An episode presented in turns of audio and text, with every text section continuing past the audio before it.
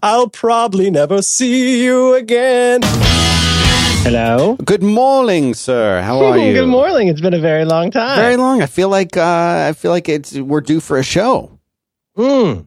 Mhm. Whether, whether we need it or not. Whether we do or not. That's what my grandmother used to say. She used to say, you, you should take a bath every week, whether you need it or not. Wow. She was full of wisdom. I get it. Welcome Kentucky, back. Kentucky, the old country. Oh, thank you, thank you. It's good to be back. Um, yeah, it's uh, it's been too uh, too long. Two Too long. episodes. Two weeks. episodes. Two, two, two. The fill-in guy was was pretty good, but uh, I missed you. Oh my goodness! Wow, man. Yes, he was great. I, uh, I, I the funny part is, I do a weekly podcast. I do two weekly podcasts with two people, hmm and those two people have done a podcast together the last two weeks. It's weird. I think it's called cuckolding in Germany. Is that is that what that is? Kuck- Kuckelscheisse. Yeah. It's it's like a sauerbraten, but you make it with chicken, and your wife uh, is doing something you gotta watch. it was, well, I don't know. I don't know. I I'm don't know how stirring it. it. Uh, that John talked about uh, stirring the sauce on the recent uh, reconcilable differences. Yes. We did a whole show about food and cooking. It was, ter- it was a terrible idea. I'm sorry. I'm still waking up a little bit. Um, yes. So uh, to your point, uh, yeah, it was weird. Uh, John is is a very interesting guest on this show. it is like a podcast cockleding experience because I get to see what both of you are like when I'm not around, and it seems uh, strange. It's a, is it strange? Like is because I I as you know I listen to the uh, the other show that you do, Roderick on the line. I think you listen to a couple to catch up. Yeah, No, I mean I keep I keep tabs on it. I keep Sure. up with it. tabs And- are kept. Mhm. Yeah, and I don't want to I don't want to overdo it. You know, there's a limit, but I feel like he's he's he's the same guy, but he's a little bit different on uh, when he when he was a fill in on this show. You know what Oh, I'm saying? Like he's the oh, same yeah. guy, but he's a little bit different. Whereas uh, you, I think, are essentially the same on all of them. Oh, really? You know what I mean? Like That's I super interesting. Like- I, I, I don't get that at all, but but that's probably true. No, I feel like you are. You may talk about different things, but Oh, it's, but I'm but I'm broken in a similar way on all. you're broken in wherever you go. Yeah, right. I'm professionally broken. Yeah. Also, I think I, it's, it helps that I think I don't know. I don't have this officially. I don't have a paper that says this, but I think I'm kind of the only person who's officially allowed to interrupt John. Oh, and, right. And I use that at length because Yes. that's otherwise the show would never end. There has to be, there has to be, and and you know, I, and to John's credit, he's become much more sensitive to the whole like, mm-hmm, these can't all be two and a half hours long. Yeah. because the ones that get to be two and a half hours long are the ones we can't put out. Oh, are you saying that you have like a trove of unreleased stuff? I would not put it that way. Oh, I would say there are shows that, that were destroyed as soon as they were finished. really? oh goodness me, yes. oh my goodness. Sometimes you got to throw out the underwear. You know what I'm saying, Dan? Wow, wow. I introduced my daughter to that. Did you ever see that? Uh, you know, you can get a, a safe, right? You know, you can get a safe. It's like a it's like a book, and you put your put your money in a book, and it looks like you got a book, but it's actually a safe. Have you seen the one with dirty underpants? It, the cover of it look no, no, I haven't seen any Do, do me a favor. Do me a favor. Um, Google underpants safe. Okay. Fake soiled underpants for home security. That's the long version, the SEO version. Yeah. Coolest. Ga- oh God, why would you ever? Okay, so you So walk into somebody's you walk into somebody's Marriott room. You see a book, you see a safe, you see a TV, Wow. and then you see you see some uh, some underwear with serious skid marks on the floor. Where's the last place you're going to look for somebody's dough? yeah. Mm-hmm. So the thing is, you know, it's a rabbit hole. Once you start going Ugh, into the whole, like, you know, diff- yeah. So now you, coming you buy back something like that? No, you coming back from a recent trip. Did you use this? Well, I don't have the official sanctioned version. I, I, make, I make my You own. got your own. I'm a life hacker. Oh God. So bad. Um, super interesting. Um, Ugh. the the I, I texted you about this, but I was walking down the street in Portland. I just finished working for the day, and I got dropped off, and I was buying some wine at the 7-Eleven, and I treated myself to listening to a little bit of the, the back your back to work program. Yeah. And like the beginning of last week's episode is so bizarre. The, John's whole fever dream about the Yeah. hospital ship with the lips. Yeah. Hmm. Uh, I mean, it just, and yet, like somehow what the way he talks about it, it makes it sound all right. You know, John- like it, it, he frames it in a way that you get on board with it. Yes, I agree. it also, it oh god, these underwear are really gross. I'm gonna put that in show notes. I uh, got a few of them, so add to it. Okay, thank you. Um, you know what? I'm gonna close that window. Uh, he also has a peculiar gift uh, that is not shared by that many people, which is that he has a way of describing his dreams uh, that's not unlistenable. Right. He's a good storyteller. Mm, very. He can, he can make a good story out of almost anything. hmm I mean, he kind of can't stop himself. But thank you uh, for finding John to do a fill in, and th- and uh, thank you to John Roderick for. Uh, oh my God, you guys! Today is August fourth. Yeah, It's a this is a big day for him. If you uh, if you live in Seattle, well, you know what? This is, I think I'm allowed to say this. I can have opinion, right?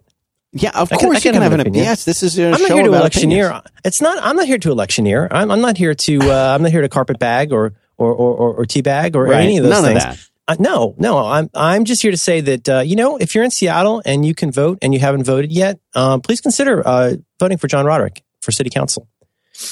You know, I, sec- I second the motion. I think, man, if he can make it through this process, I think he's going to be so good at that job. He has handled this entire thing. I, I hope this doesn't sound like faint praise because I don't, certainly don't mean it that way. I mean it as a huge compliment. The stuff that he has gone through in these last few months is just some of the stuff people know, some people don't know, but it's a lot of work. Oh, It's yeah. a lot of like, yeah, again, the, the emotional reservoir. It's like there's no chance for him to top up his tank before he has to go talk to some other group that's waiting for him to say the right thing. Oh yeah, just hearing about really- his schedule of of what he's doing and knowing that in each of those like meetings, I think wasn't didn't he say he has like 6 to 8 hours of meetings he, a he day? does it. He he does with people, at it's not like it's not like a meeting. Like when you and I say, "Oh, I got a meeting." Like a lot of the time, that involves like a nice lunch somewhere with some friends that you like talking to. Uh, He's having meetings like with strangers who are grilling him about things right that he doesn't right. know and and uh, and and wouldn't necessarily want to hang out with or choose to hang out with, and may never see again. Uh, imagine being a, a brand new salesperson at a brand new company. Yeah, So you have at least two strikes against you. So if you're if you're you know, and as much as John has experience in many things, he is just on the face of it new to being in an you know in an election and running for office. yeah.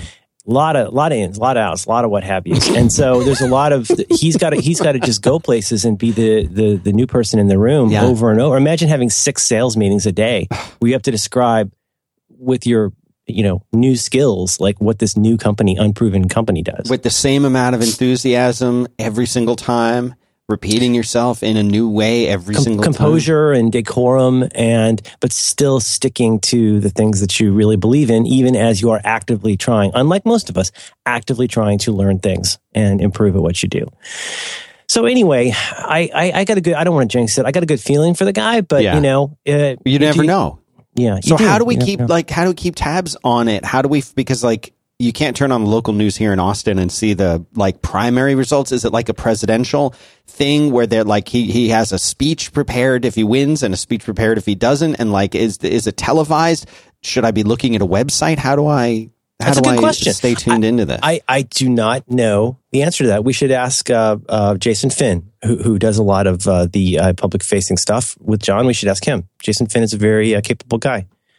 Um, I don't know the answer to that, uh, but uh, I'll be watching out today. You know, and, uh, you know, this election seems so different now that more and more people vote early. or, Yeah. you know, vote vote by mail Ballot. so interesting to think about that. That's I, I bet that vastly changes the demographics or in the results of elections. You know, in the same way that like you know, there's a reason CBS does so well because the kind of people who pick up their phone for surveys about what TV shows you watch or fill out forms are the old people. You know, turns out Yeah. I'm still kind of waking up. Well, I have, I have, I, I know that you know you're just returning from from a trip. I took a short little trip, and I, I had, I actually have Oh, a yes. a topic. Well, we can we can get into that too. Yeah, so two topics, but I, I Oh, have a yeah. topic for you that that is um kind of a life hacking, you know, um, improving your you know self improvement. Uh, uh, good barriers, yeah, creativity, yeah. productivity. Dan Benjamin. I got a thing, Um, but we can do that in any order. Yeah, no, I, I, I would love to talk about that. It was, you know, I don't know. I get, I get stressed out when I have to travel sometimes, but it was really, it was really easy.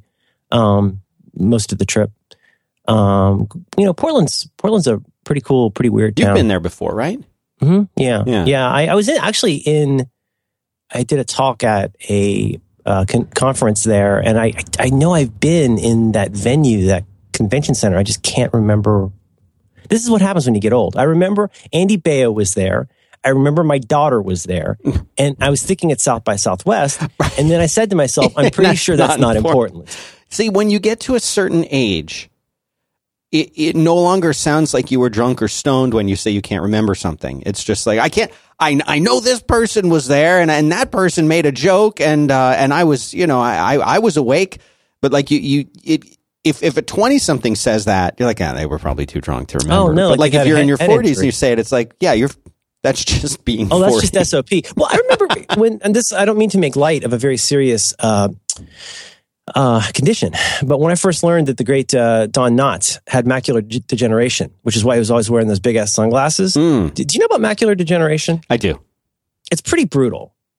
Yeah. Because if I understand what it does correctly, you know, you think uh, like as you get older and you have more organic uh, dissolution of your sight, you tend to get a little fuzzy around the edges. You can't see at the in a distance. If I understand correctly, macular degeneration starts at the center and moves out. Hmm. I, I don't know if that's exactly true, but when I heard that, I was like, that is that is medieval. Like Yeah. that sounds like like a horrible way to lose your vision. Yeah. That basically, as soon as you look at something, you can't see it, and that's and I, I don't mean to make light because that's a serious uh, condition, but it's kind of how I feel about aging too, Mm. where I can see everything at the periphery mostly, but I have no idea what I'm actually looking at. Oh, come on, you know, it was people I know from the internet. My daughter, uh, there was that carpeting I remember, and uh, there was coffee. Uh, it was it was definitely this convention center. I, I'm pretty sure it was South by Southwest. It, it always remi- reminds me of that Homer Simpson thing where he's trying to remember something, and in his memory, he's sort of all you know, like uh, With the Bill. Yeah, he's got, he's got like a top hat. He's like really ripped. Yeah, he's really ripped, and there's like a talking horse, and Marge is like flying, and it, you know, and it's such a strange memory, but like that's that's how things are, you know. Oh, it, I yeah, absolutely. Rashomon. That's not how I remember. Right. Uh, well, I just made a meta Simpsons joke. I Nice. just made a Simpsons joke about a Simpsons joke. Ten Okay. points for Gryffindor. And I and I found the image too. I will put that into our into our mm-hmm. show. But I'm. I'm conflating two great flights of fancy. There was one flight of fancy where Marge is saying something, Homer says, "That's not how I remembered it," and then you see him like in this like he looks like a superhero or something. Is it something like that? Hold on, I'm gonna. I'll send it to you in the in the oh, robot oh. here. Hang on a second. I just got to find you. I updated your avatar manually in my contacts. Oh, um, I got to talk to you about contacts. Yeah. Man, I do have topics. Who who knew? Hold on. I did too. I, I said like ten minutes ago I didn't have them, but now I think I do too. It'd be a marathon today. Can you get more sponsors? I got three. Oh yes, All right. that's going in show notes. Yeah. uh, Apu has three heads. There's a baby with a beard, an alligator in a suit and bow tie, A baby with a beard. and a guy with the penguin on his head. And ah. Marge is standing on a stool with her hair in curlers. Her hair is green. She's got a rolling, Rolling pin. Yeah. And she's like saying, "Rah, rah, rah, rah, rah." And that's his that's his memory of how he said it. God, The Simpsons is such a touchstone for It me. We still we still watch it and enjoy it. We still watch, you know, old episodes. Oh, Dan, oh, God, I have so much to talk about. It's so weird to watch cable TV. Oh my God, the, the two weeks that I was gone, I, I was exposed to cable TV and it was completely mind blowing. Oh my God, oh Nextin. Have you seen the ad for Oh Nextin? Is that what it's called? It's the, it's the acne medicine that makes you poop. It's got all these really, really cute girls and they're looking between balloons and they're getting their skin improved. And like all of those great pharmaceutical commercials, the first 10 seconds is like, with the next and your skin will be supple and you would blah, blah, blah. And then it's like 90, like, you know, you and the, uh, and the, and the read where you have to do the financial disclaimer. And then it's like 90 seconds of this will totally make you have diarrhea in many, many ways. If you ever had diarrhea, you're going to get more diarrhea if you take Onexton. TV, man. Guy Fieri, that's a thing. Yeah. He's a, he's a, he goes in a kitchen, eats the people's food, and then they roll the credits. Yep. That's it. Mm. I watched I, I watched enough Chopped that I saw one Chopped episode three times. What are you thinking about right now with the Mr. Robot thing? I think I'm I'm my theory is more right than ever. I think I'm with you, and I think I'm I'm not, I don't know if I'm totally caught up. Mm. Oh, we also got to talk about humans. I hope you're writing all this I. I am. oh my god, I got I got to episode what six or seven. Have Of- you? uh, Of which one? Well, okay. First of all, I'm not caught up on on uh, on robot, but I think this theory is true, and I think there's probably more to it. May I restate the theory? Well, let me see if I got your theory. Yes, you should state your theory, but your your theory is that there's a mutual fight club going on, right? It isn't just that. Oh, uh, so spoiler alert. yes. Okay, so spoiler, Spoiler alert, alert. Mr. Robot. Please skip the next three or four minutes of the show. Yeah. Let's try and be a little bit vague. We can't be vague. No. It's a theory that. Tell me your theory. My my theory is You uh, got well, Elliot. You got Elliot. And you got Mr. Robot. Elliot and Mr. Robot, played by the still still handsome Christian Slater. He's basically doing his role from Heathers again, and it's delightful. Yes, it's wonderful, and uh, it- he he seems to, if if you pay close attention, it at first seemed that he was a real person, and then you discover that perhaps he is not a real person. That perhaps he is he exists only in uh, the main character Elliot's mind, and he. And there are clues for this. For example, at first, at least. There's the first line of the show. well, yes, uh, and I went back and watched it in a hotel room, and Nice. it starts out. And he says something like, "Hello, friend. Hello, friend." He says something like, "That's that's lame." I have to always remember I'm who I'm. Uh, you know, I'm talking to myself. Right. You're not really here. Should I give you a name? Yeah, exactly, exactly. So he already has a concept that that he is speaking to us as in someone who is not really there. It- and he's questioning his own. There's all kinds of things all over the screen about like how is it that the the, the what's the what's the true name of of E? E- E- I- it was just E Corp, but then it becomes Evil Corp, and then other people and it starts to call- appearing. People start calling it Evil Right, Core, right. and it starts appearing like on the monitor. And, and the like the thing is, his fan, fights of fantasy start actually appearing in, In- what in his- perceive as what- reality. Yes, and so we realize early on that we are perceiving his reality as opposed to the reality. Uh, which so anyway, the theory goes that at, my theory at first was uh, Mr. Robot is entirely in Elliot's mind. Nobody else sees him. Nobody else reacts to him. Nobody else uh, interacts with him in any way. Then, as It's a, it- it's a straightforward one way fight club. Yes, and then we begin to uh, to see uh uh uh something throws us off of this a little bit by saying that now there have actually been some people who have interacted with him, and the the best case I can think of is when Darlene, who uh, is amazing by the way, uh, is um, is interacting directly and having an argument with Mister Robot. But if you notice that during that scene, Elliot Elliot, Elliot's not participating. he is sort of in the background, standing there, just staring, and no one seems to look at him or interact with him, which is very much the Tyler Durden narrator dynamic that when Tyler was talking, the narrator's quiet. When narrators is talking and doing things, Tyler is, is not there or quiet. And, uh, and, and so I still think that, that it's at that moment that they, they are sort of taking turns. We see them on screen as two separate two separate physical bodies, but in in in it, it's always Elliot. That's a really good observation. The first, I, I, I when I, I've been thinking about this, and then I'm sitting there in my hotel room, and uh, uh, Mr. Robot number one comes on, and I watched it again, and I think the first instance of this that I saw, because I mean, there's all kinds of things like on the subway, he's Mr. Robot's like kind of yelling and making a fuss, Mm-hmm. and Elliot's the only one looking at him, but that's totally a New York thing. Or, or you know, or wherever in a big Yeah. city, you don't look at crazy people on public transit. no, no. no. But I think I think the first instance of this is Elliot is across the street from the restaurant where the ladies uh, having dinner with the dingus, Yeah, and Mr. Robot comes up and panhandles and like hassles some guys at a table who clearly are responding to him. But that just supports your theory because at that point Elliot's not interacting; he's just observing. hmm So I, I think you, I think that theory works. And you know when uh, uh, even more of a spoiler alert when you've got Mister Robot in the car with the other two guys while Elliot is is in uh, Stone Mountain or Iron Mountain, whatever the uh, Iron Yeah. Mountain. Uh, he's in there. They're listening to him. He's mic'd up. And I, I vaguely remember that they gave him an earpiece so that he could hear them. Uh, but I, d- I didn't see the earpiece in those scenes, and I rewatched them. But during the, all of those scenes, Mr. Robot is speaking to uh, to Elliot. He can, I guess, he's hearing Mr. Robot, but the other two guys in the car never act as if they are hearing Mr. Robot or anything that he's saying. Did you notice that part in that scene? No, He's- I I, I, I might have. I don't. I don't specifically. He's sitting there and he's talking the whole time. Elliot is hearing him, but no one else seems to be hearing him. So, Ugh.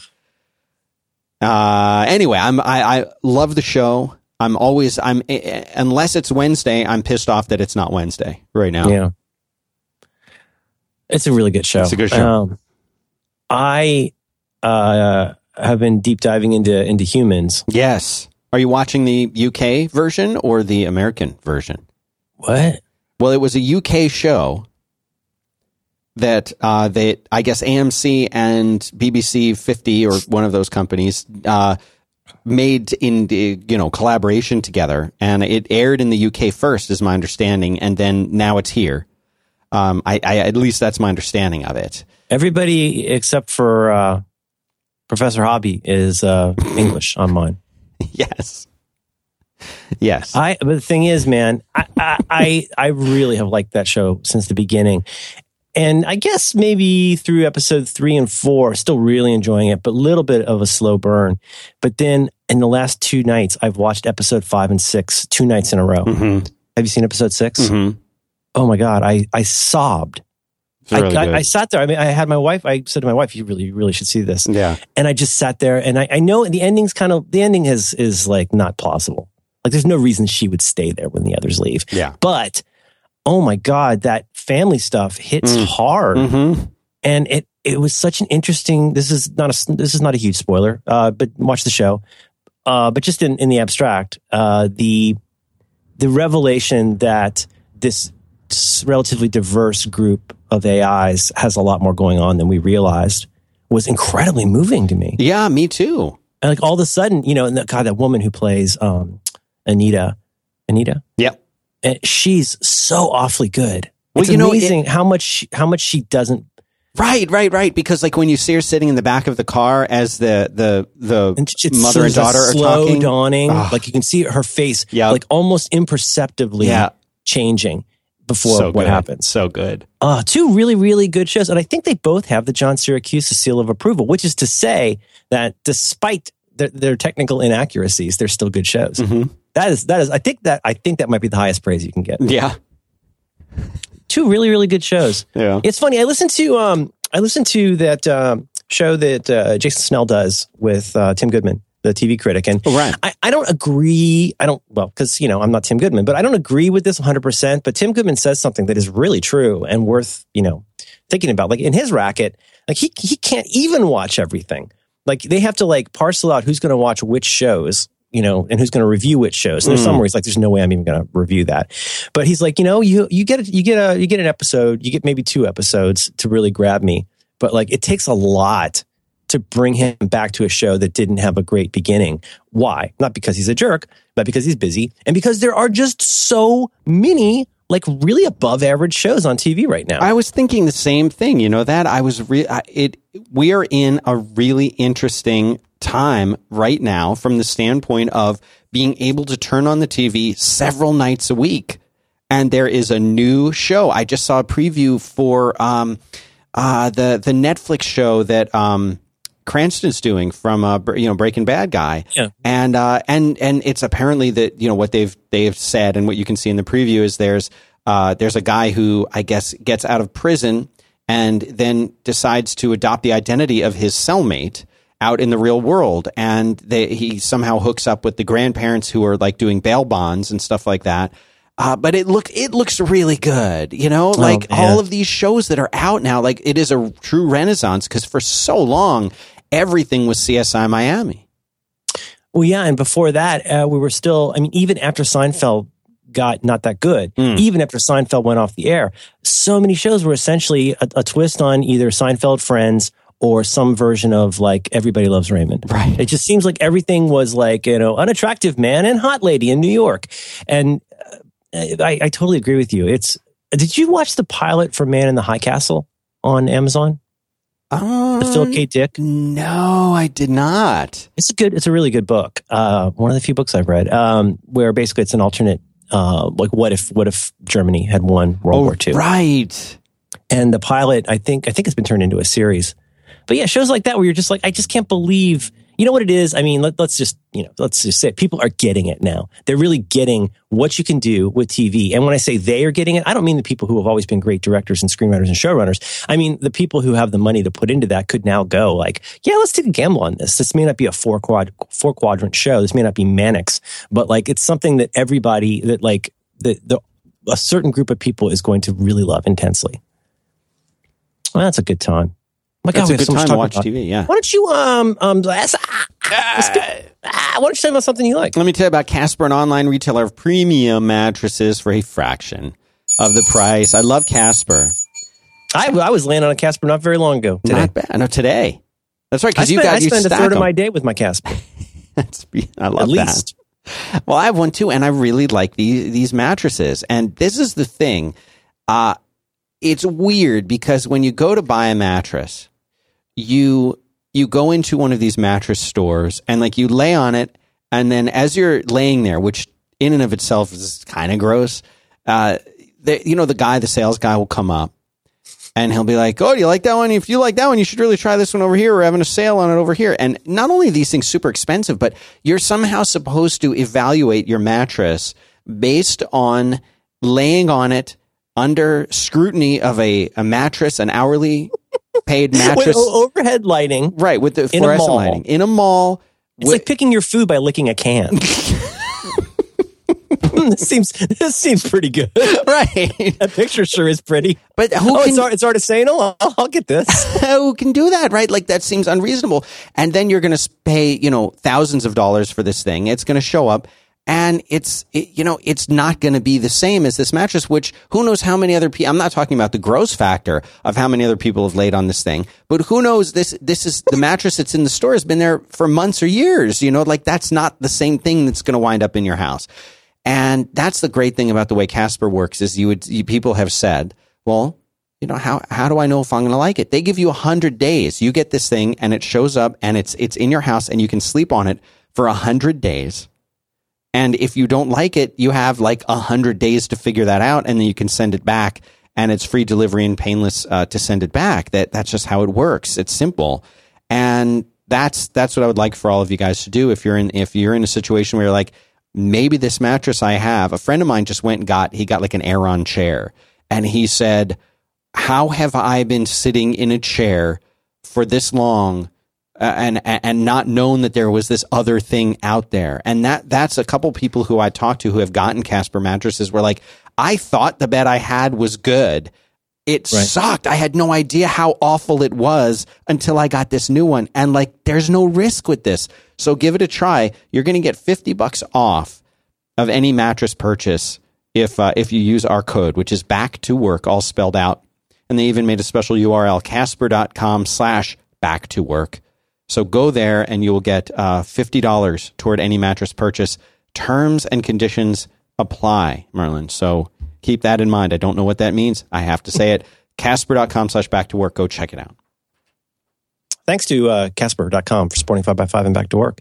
Um, I'm going to say something here. They didn't tell us to say this, mm. but when I, when, I, when I do my own ad reads for Casper, this is the part I always underscore because uh, this is the, here's the here's the thing. Yeah, everything Dan said is true. It is a really, really great mattress. Here's the other part of this, though, and, and the trial, the the uh, the, the hundred night uh, you know test flight is is a great gig too. Um, but here's the thing: is like it's it's you can't even begin to describe how easy this company is to deal with. Mm. And I, I, have to just underscore that because th- this is a huge thing. If you've never tried to buy a mattress in a store, you're not going to know what I mean. But if you if you go through the toxic hell stew that is laying on a filthy mattress in a store while someone in a tie talks to you, like I'm just saying, it is so easy to deal with. You go, you you hit a couple buttons, and then a box arrives at your door, and and you can carry that box by yourself up to your room. It's it's anyway. That's all. I just want to say that, and I, I'm I'm very grateful. It, it it seemed weird to me when a mattress company started advertising on podcasts, but I'm incredibly grateful. Uh, not just for, for their support, but also for their support. mm-hmm. Good. Cut that out. Well, I mean, this They're whole good. segment it's good mattress. this will never go out. Man on the High Castle. But uh, so go watch Mr. Robot, go watch Humans, and I, I I love I love these shows. I don't like I don't even like TV, and I love these shows. I also have another recommendation. I I feel like I must have mentioned this show on the show, but maybe I haven't. I maybe it was on the After Dark. But have we talked about Conversation Parade? Conversation Parade. No, Conversation so. Parade is a new podcast from John Moe and Open Mike Eagle, and it is a really it's not a great. He's a, he's a he's a he's a rapper, uh, a hip hop guy, and he's so freaking funny. When I Google Uh, Conversation Parade, it says Conversation Parade Infinite Guest, Conversation Parade Adventure Time Wiki. Yeah, it's the uh, uh, Infinite Guest. Okay. Conversation Parade uh, is an Adventure Time podcast, a weekly podcast. Wow.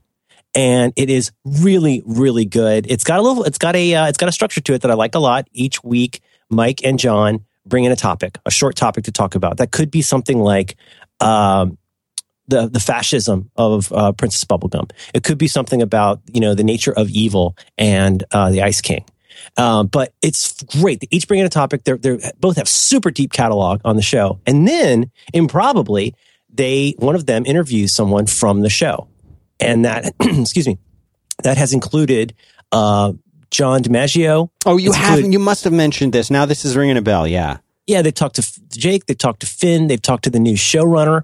Uh, they talked to Bubblegum. They talked to Flame Princess, the voice of Flame Princess.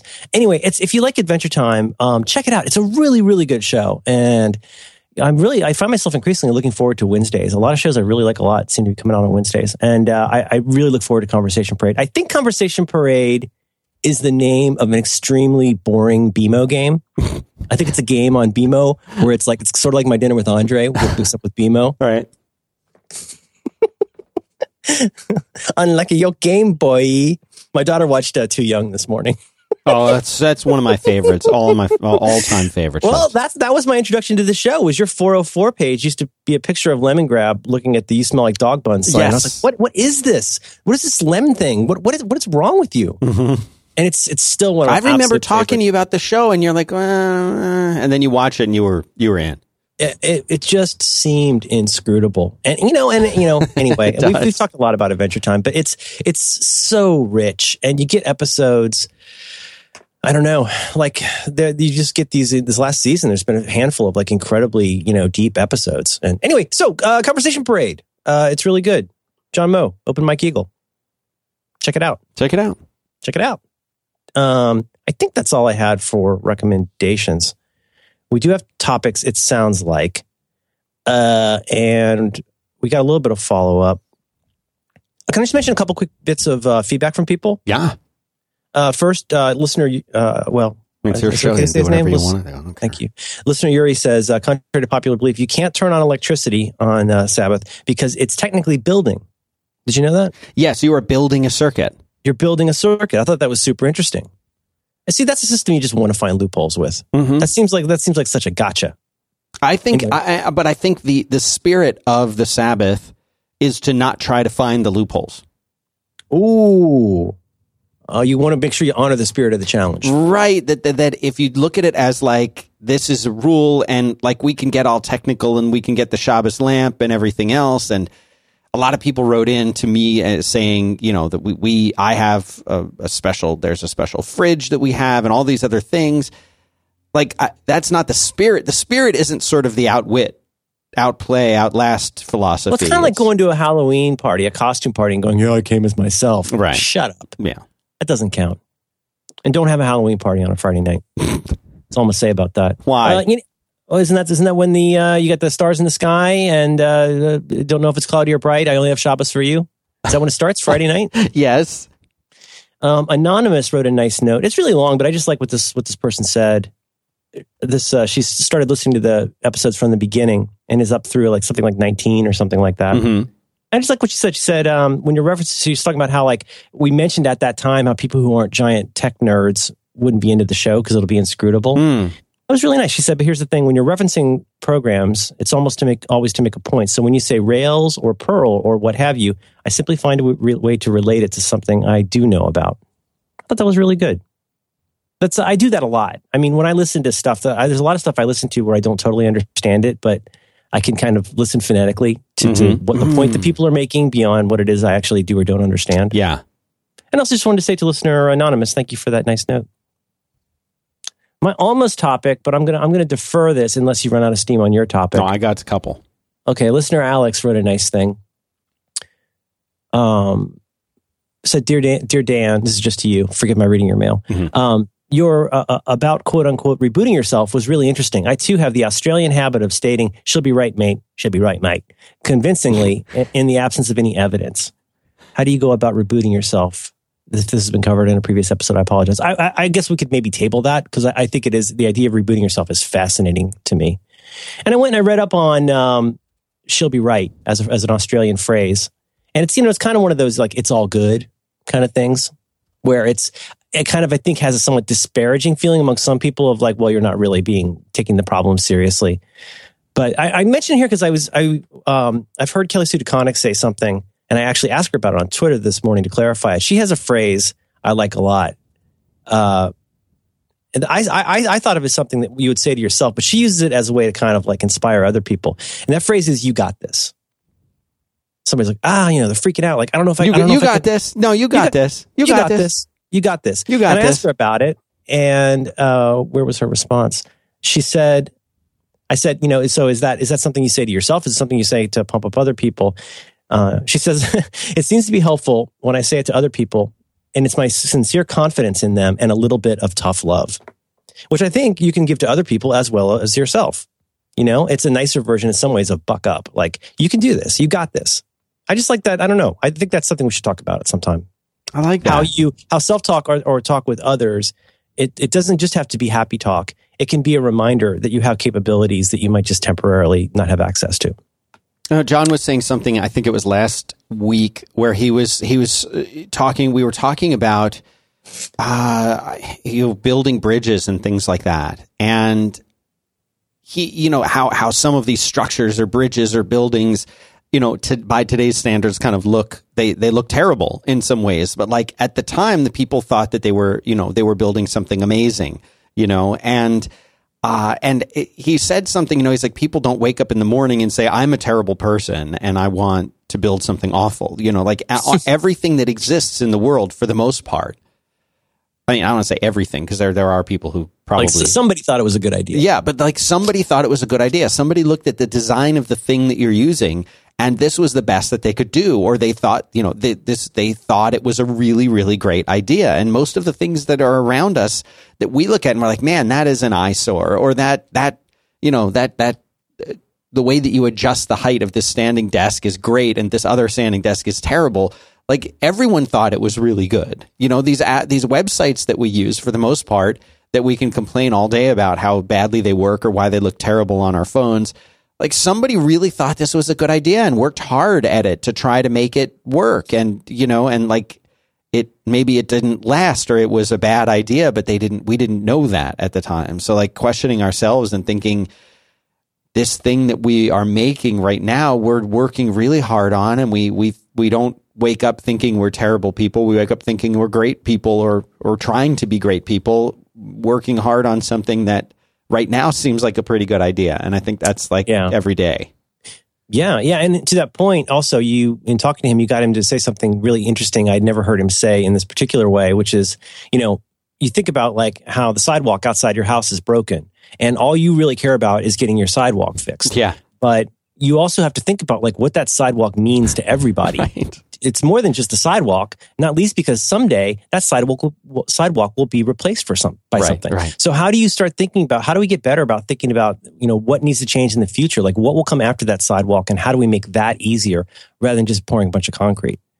And like the last thing, just one more. Well, as long as I'm blowing smoke up his skirt, I love the, his distinction between, um, oh, what was the phrase he used? Um, places versus, um, oh shoot, what was the phrase? In talking about like, oh yeah um, see now i've forgotten it too I can't i believe even I'm had it in my notes that's all right we'll edit this part out. That's okay. But um, he says, you know, the problem is we go out and we build these these these buildings or these homes for people, and you know they're just these things. I'm missing the great distinction he made, but he said instead we want to build places. We want to build places that Right. people want to go, right instead of just these you know lo- locations. We'll we'll get it next time. yeah we'll get it Anyway, vote Roderick. Tell me your topic. Well, I got I have a few. Mm. One fits into the life hacking category, which is about contacts and contact management on on a computer and a device. And there's there's an interesting story going into that. Mm, or at least I, I dub it interesting. Uh, I want to tell you about this podcast thing that I did. I have a question for you about speaking. I listened to a lot of Marcy over the weekend, and that's it. Okay. Well, start anywhere. Is the contact thing pretty quick? Uh, I think it. I think it is, but it opens up what might potentially be a Pandora's uh, can of worms. Okay. Well, I want to make sure Pandora gets her worms out. I, Yeah. I, do you want to do the, the do the podcast thing first, or is that likely to go long? Uh, yeah, no, we can we can do that, and that and that leads me into the speaking thing because I know that when when you go away from the show, it's sometimes it's for a family vacation, but more often than not, it's because you have a an engagement of some kind Sometimes, that yeah. involves you speaking or help helping people.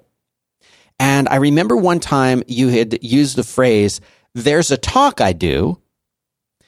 There's a talk I do, which in in a very sort of Aristotle way, there is a talk, right? And you give this talk, and it's like a talk that you've made, right? You created this thing.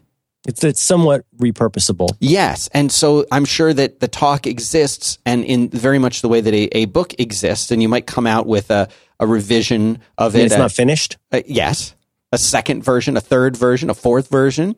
You're making, and so you update it, and you say, you know, that that joke I used to make in uh, uh, this one part of the talk isn't would be funnier if I, you know, I updated it. So you update it, or this this point I've learned something else about. It. You're updating it, but it's still like a a contained thing, and it's like people can hire you to give this kind of a talk the way that you could hire a chef to cook uh, her famous uh, flank steak, right? Oh, yeah, that's a good way to put it. So it's it's a thing that you can do and that maybe only you can do in in the special way that you do it. And that that to me is very interesting because I think that the way that the way that people at least in me and my experience is like I'm so like I gave a talk at this podcast uh, movement uh, conference. It was a talk I had never given before, and I doubt I will ever give it again because it was like a thing that like this is the topic I'm going to this particular conference to speak about this particular thing which is very sort of I don't want to say time sensitive but it's like a very this is what's going on right now kind of a talk and I don't anticipate ever giving it again and I realized I've probably because uh, the, the stuff I'm talking about fits into that kind of a category. It's about software development. It's about podcasting in 2015 or whatever. I don't really have like a talk that I can do and perfect and, and, and, and create. And like your talks make people cry, including me. And I've never, I don't think made on purpose anyone cry from a talk that I gave. And I, I kind of wanted to like learn a, about that from you. I don't, this kind of an amorphous topic, but whenever No, I think, I, I think it's actually really interesting, and I, I do have thoughts on that. That's I would good- love good to. topic. I would love to hear about it because like my talk was like I'm going to go and talk about podcasting in 2015 about like what's the future of it and our, how our sponsors and about how does Patreon fit into it and and and what are you podcasting for and what is your goal and and is there a, you know how should we be doing it? Like I don't think I'll ever give that talk again and like certainly the con- the talk I gave at RailsConf like nine years ago or eight seven years ago is is certainly not relevant today. But you're giving talks that are very different from that. I would love to hear about that because I- as I've been focusing on like I got to go and talk in front of people, I always think about the talks that you've given and like that seems so different to me. Yeah. Uh, well, it depends a lot on the circumstances of the talk. I mean, the one reason I can and do do that is that uh, often if somebody's bringing me in to talk at a conference or a company or something like that, there will be people there. I hope a couple people there who who are familiar somewhat with what I've done, but I mean, I, I it, the vast, vast, vast, vast, vast majority don't know who I am, um, and so that is useful in a way because like for example the person the host the person who like invited me there and made it happen there are certain things they've heard me say and heard me say again and heard me say a different way. And god willing they're not they're not only not sick of hearing that they think it's something that they need to hear they think it's something that others need to hear and they enjoy hearing it. Yeah. i mean like like you know like a comedian will have certain bits. And so i one thing i have that's a benefit for me is there are certain kinds of stories or anecdotes or points but like fairly specific units of talk that I can can and do reuse and adapt. Right. So, for example, the, the story about the vice president with 27 priorities Right. is a story that I reuse a lot. Why? Because I think it's good. I think it's funny, but I think it also really illustrates something that we all have seen and sometimes felt and sometimes done. So for, there's that. Explaining what is it that makes an inbox difficult? You know, that it contains, you know, unknown things, uh, unde- undefined things and incomplete things. And that makes you crazy. Or just, there's all kinds of like little anecdotes and Dr. Philisms that I can reuse. But uh, I mean, I, I I don't do as many talks as I'd like to as I used to. I'd like to do more. You guys should hire me. I'm I'm I'm good and fun, and, and I'll have a drink with you after the talk. Uh, but if I did more of them, I would, you know, I'd had more of a rhythm. So I still kind of feel like I have to, like you, I guess, I feel like I'm inventing the wheel each time. But there how long? some, But how you're you you at least have something to base it off of, so that like if you know you're giving a talk, I'm very curious. Uh, not to interrupt your train of thought now, but no. w- what your process is that gets you from I've got to talk in two months to I've got to talk in one month to I've got to talk in a week to a day. Like, do you have a, a routine that you get into? Are you rehearsing the talk? Are you, mm-hmm. you know what I mean? Or is it simply I've given this one eight times before. I've got my deck. I'm ready to walk up there and, and, and do this. Or are you still rehearsing? Are you still practicing? Are you still going, going through all of that? Because there was one time I told you the last time I talked somewhere it was at, it was at Startup Riot. And I was talking to you about some slides. You're like, you should kind of have all this figured out a few months in advance. You know what I mean? And, and I didn't. And I think the talk still went well, but ever since then, I've, I've heard that in my own mind 50 times. Well, I, I would say there's several things that you should not get my advice on because I'm terrible at it, and that includes things like like this last talk I did. I just skipped slides for one of the reasons I, I mean, the main reason for me to skip slides is I like that I can just have the room be whatever I want it to be in the moment. It drives people crazy to not see slides, but I think slides, unless you're really good at them, can be a terrible hindrance. Just because everybody else does it doesn't mean you like have to go do slides. I don't think. Um, but but I think you know because the thing is they're there to see you talk and be entertaining. And um, without going too much, we have that whole episode we did about presentations. Yeah. But I guess what I would say is here's what I here's what I will give advice on. that I think is important is to communicate early, um, and if not often, at least multiple times with who I will call the host, whoever the person is that's your contact and the the you know driving force behind it happening. There will be at least one to three calls usually with that person and some other people. You maybe their boss, maybe somebody else from the team. That take those calls because they are really really good for at least a couple reasons. One is you can say to people, "Well, here's what I was thinking about talking about. How do y'all feel about that?" Or like, you know, here's here's like a basically not in bullets, but like here's what I'm going to say. I'm going to say that uh, you know we all feel kind of overwhelmed and distracted by things like email, even as we know we have to do it. We uh, often feel a lot of secret shame and guilt about email. And the fact that we kind of don't want people to know how not kept up with everything we are. But you know, the truth is that email is kind of like rain. So solving email is like solving rain. Hmm. And then I'll have some solutions for being able to tell you ways I think you can get better at it. What do y'all think? And in the case of like this latest one, my host said, "Oh, you know that email is like rain thing. I really like that." And I go, "Okay, noted." Like Right. so, so that's something that when when I say that, that will or say something like that, that will please the host. Uh, you'll hear what other people have to say. I'm going, maybe one person goes, "You know, I don't really understand this whole problem with emails thing. I send tons of email. Like, what's the problem?" Good to know. The- Good to know that that that that there is a person even in that small group who might not be super into what you have to say. Does that change what you have to say? No. It's good to know because if that person's in leadership, there's probably people suffering under their iron thumb. So those conversations are super duper important. I, I wish I were better at implementing. I would look to other people for implementation. But what I would say is like, you know, there's still something to be said for that whole beyond bullet points idea Right. of like trying to capture the audience by, and I, and I will frequently do stuff that is incredibly thin. You know, it's practically like, you know, doing jokes at a plumber's convention. I will ask stuff like, you know, what are the kinds of things that people have lots of problems with? Like, what are some things that everybody's struggling with right now? Um, so that I can make something, make a relevant point.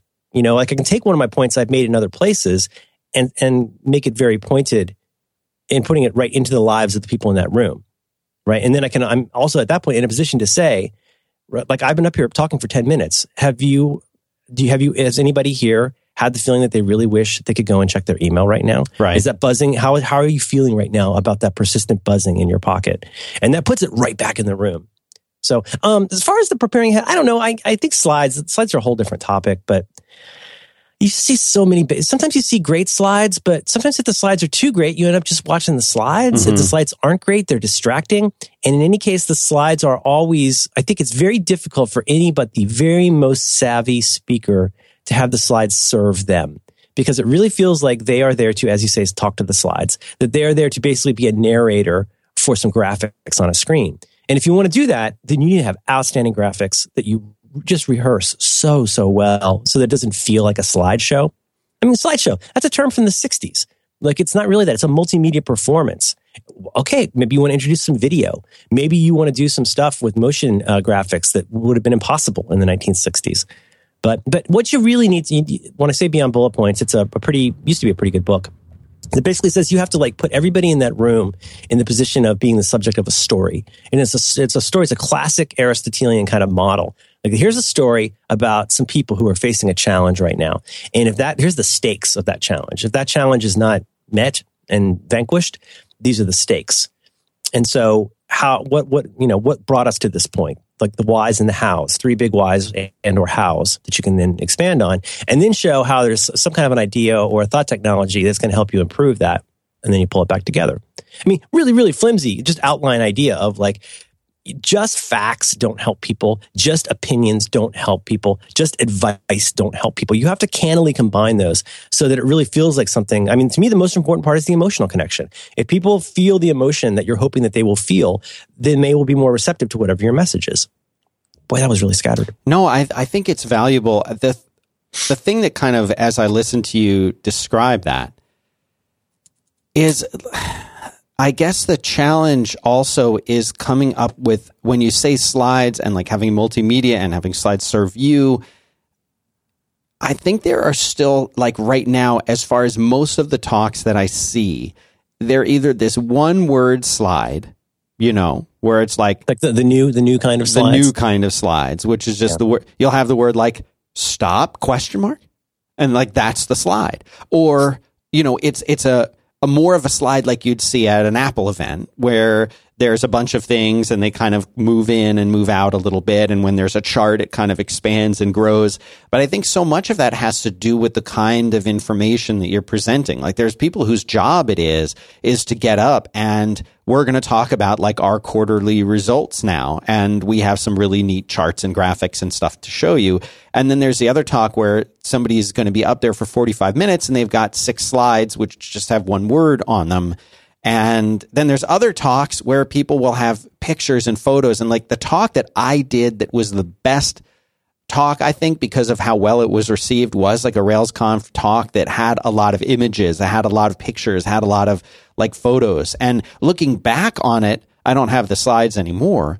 But looking back on it, I'm like, oh, that was terrible. Like that, I would never do that that way now. But at the time, it was so well received and some of the slides got laughs and applause and other things and like it was like really good and people came up to me after and said well that was great and i actually didn't put very much time into it like i did a lot of it in the hotel before the talk right but it it just for some reason it worked out well and but it was pretty well rehearsed it was yes i rehearsed it a lot uh, many that, that, many that many helps times. a lot that helps so much how much are you rehearsing um, not as much as I should. Uh, but it's also a difference in, in approach. I mean, first of all, let me just clarify. Like, the fact that I really prefer not to use slides is weird. It's it makes me seem like somebody from the hill country. It's very odd because a talk means slides, and I'm pushing back against that because, as we discussed in that episode from a while back, maybe we can find it for notes. Mm-hmm. You know, I we did actually did two episodes about presentations, and one of them was about how not about bad presentations, but the culture of bad presentations.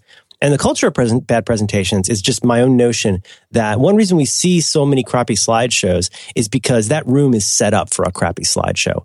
And when a room is set up for a crappy slideshow, what you're probably going to get mostly is crappy slideshows. Those are not set up to be a performance space that lets somebody fill that room with, with personality and energy. It's a way of saying, well, what we generally do is we get a PowerPoint deck, you know, in this format with the standard fonts. We put it in this big pile and then you're, you're, you're kind of slave to the slides. Um, so that just for myself, I just want to clarify. I'm a weirdo. I'm pushing back against that. What I will say, if you are doing a talk, and uh, as is the case, 90 5% of the time you need slides. It takes a very kind of iterative and integrative process. So what I would say don't do, don't write an essay and then cut it into sections. like I, you could do that to start, but what I would be very careful because a lot of times people want to write something. The, the early John Gruber talks were sometimes kind of funny because basically he would just write something and read it. And that's an impulse of a lot of early new presenters is to like, I'm going to write this essay that's really good in a slightly more casual tone than usual. And then I'm going to basically take scissors and cut that into sections and those become the slides. Mm-hmm. Uh, the other approach, once you're saying, oh, I got to get slides, I got to get slides, is to just make tons of slides without actually like practicing them or saying them. Like basically, so then what happens? Then you become like everybody, where you walk into a room, the lights go down, the slides come up, and it's basically the, a Yakov Smirnoff thing where now the slides are doing you. Like you're not really, you're there because the slides are the canonical version of the talk. You just happen to be the meat bag that's in the room at the time. And th- th- what I would say is like try to avoid that by realizing that it is a performance and that the slides have a role in that performance in the same way as a play, you know, where the lighting and the stagecraft and the production design all affect, you know, what, what do you want that play to be like?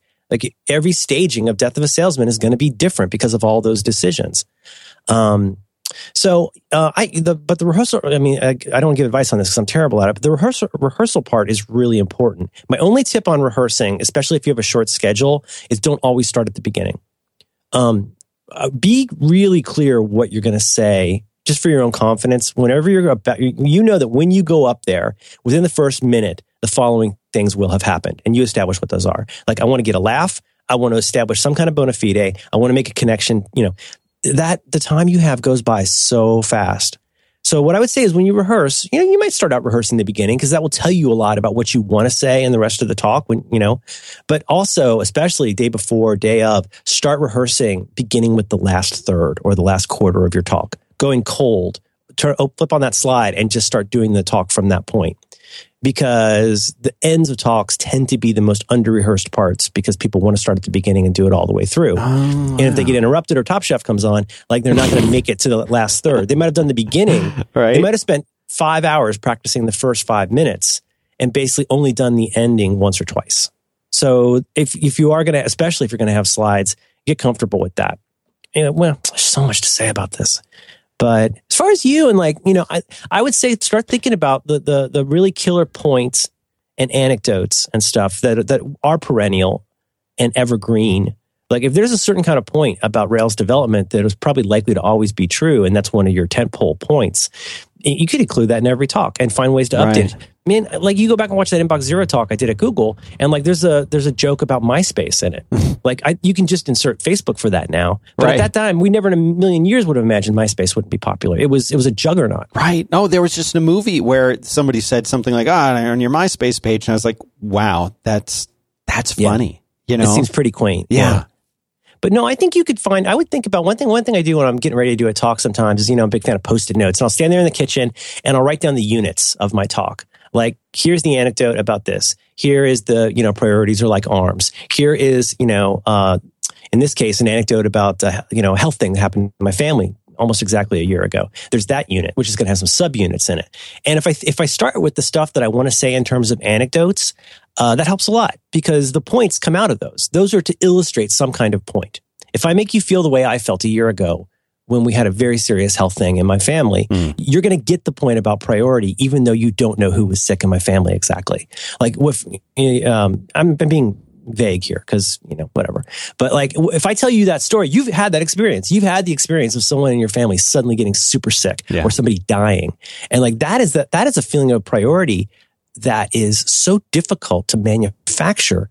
And like, you have so much, you're so unhappy, but you have so much clarity. Like you would never feel bad about saying, I can't do this because you got this other thing you got to do and you feel no guilt about it. So you see where I'm going with this. Yep. So I, I don't, that to me, having those units helps a lot. And then you figure out the arrangement of those units, how much time you've got. But, you know, I guess if there's any one overriding piece of advice for whether it's about slides or the writing or the practicing or the anything, don't be it's one thing to be top down in thinking about the outline of the and the overall structure, but I would not be too procedural about always feeling like you have to write the beginning and then the middle and the end. And then you have to always rehearse the beginning and the middle and the end. Like spend lots of time on your, on the parts that are a big banger and then work on your transitions and it should go really well for you. See, I guess that's a different way of approaching it. And I remember when I learned uh, that the people who are who are who are writing books, they don't always like sit down and write page one and end on page 350 you know a lot of like- times people won't start writing anything until they realize they don't have to write the beginning. And they'll do better if they start with the thing they're most the hottest topic is the thing that's, that's going to so get you writing. Yeah absolutely. It's it's it's yeah that's a huge pro tip. And talk Oh. should talk should be no different. Talks should be no different. Yeah, I guess I just feel like, you know, there's, it's such a thing. Like you give a talk, you do slides, you give a presentation. And like right around the times I start to most feel that that's not really just a cliche thing anymore. I see something that just makes my eyes bug out because Yeah. nobody, nobody wants to be unprofessional. Nobody wants to look like a douche, but there is also this conservative attitude about those that doesn't capture the performance that I think it can be. Like not everybody should go up and try to perform. Like if you're if you're one of 10 people from different business units talking about Q3, like you can't go up there and do bits. That's not going to fly. yeah Your slides have to look like everybody else's. Your structure has to be like everybody else's. You have to be ready to answer questions and you can't just go up there and, and do your mom jokes or something like that.